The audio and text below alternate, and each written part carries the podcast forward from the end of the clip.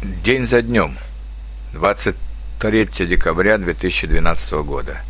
День рождения Сталина. Несколько дней назад, вполне незаметно на этот раз, прошла годовщина очередного дня рождения Сталина. Обычно ортодоксальные левые коммунисты достаточно шумно отмечают его день рождения, призывая вернуться к дисциплине, скромности и высоким темпам развития, которые, как они считают, были при нем.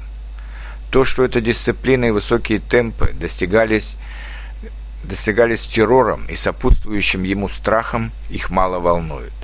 Конечно, феномен Сталина – это сложный феномен, который требует объективного изучения, как возможный феномен Гитлера в немецкой истории, генерала Франка в испанской, Муссолини в итальянской, Пол Пота в камбоджийской и генерала Пиночета в чилийской – Вероятно, можно насчитать еще не один десяток таких сомнительных фигур в истории человечества, начиная с некоторых римских императоров, как, как Калигула или Нерон. Если просто стыдливо замалчивать их историю вхождения во власть и методы их правления, то такие повторы репрессивных режимов могут повторяться. Тем более в русской истории у нас уже был Иван Грозный, и некоторые методы правления Петра I при всей прогрессивность его реформ были тоже весьма авторитарны.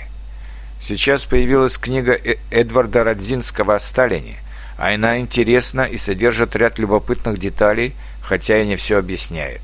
Несомненный ум и страшная жестокость, политический расчет и неискоренимая подозрительность, последовательность и непреодолимая ограниченность.